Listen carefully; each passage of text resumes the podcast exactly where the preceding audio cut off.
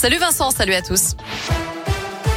À la une de l'actu, un peu plus d'élèves positifs au Covid, mais moins de classes fermées cette semaine. C'est le bilan publié par l'Académie de Lyon. 124 Covid ont été confirmés chez les enfants, 120 classes fermées, aucun cas chez le personnel des écoles. Presque 17 000 tests salivaires ont été réalisés.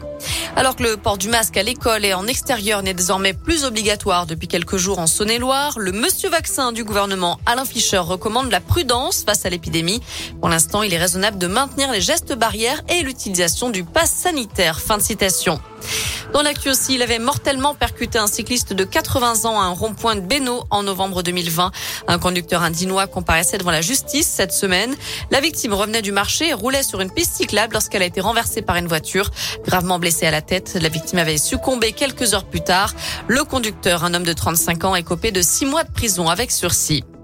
Les sites pornographiques restent accessibles en France. Le tribunal judiciaire de Paris a rejeté aujourd'hui la demande de blocage émanant des associations euh, La Voix de l'Enfant notamment. La balle est désormais dans le camp du CSA, le Conseil supérieur de l'audiovisuel, qui peut désormais euh, fermer les sites, euh, les sites pornographiques et qui ne vérifie pas l'âge des internautes. Le prix Nobel de la paix attribué aujourd'hui à deux journalistes, la Philippine Maria Ressa et le russe Dimitri Muratov pour leur combat courageux pour la liberté d'expression de leurs pays respectifs.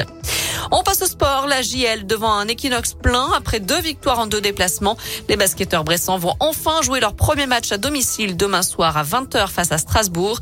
Les supporters bressans sont impatients de découvrir le nouveau coach Laurent Leniam ainsi que les nouveaux joueurs qui vont donc découvrir Equinox avec des tribunes pleines. 3500 personnes sont attendues puisqu'il n'y a plus de jauge. Ce sera un match à suivre en direct et en intégralité sur la web radio JL Bourg sur notre site internet. Et puis du rugby ce soir en Pro D2, l'USB se déplace au Aurillac et Oyonnax joue à domicile contre Mont-de-Marsan. Merci beaucoup Noémie.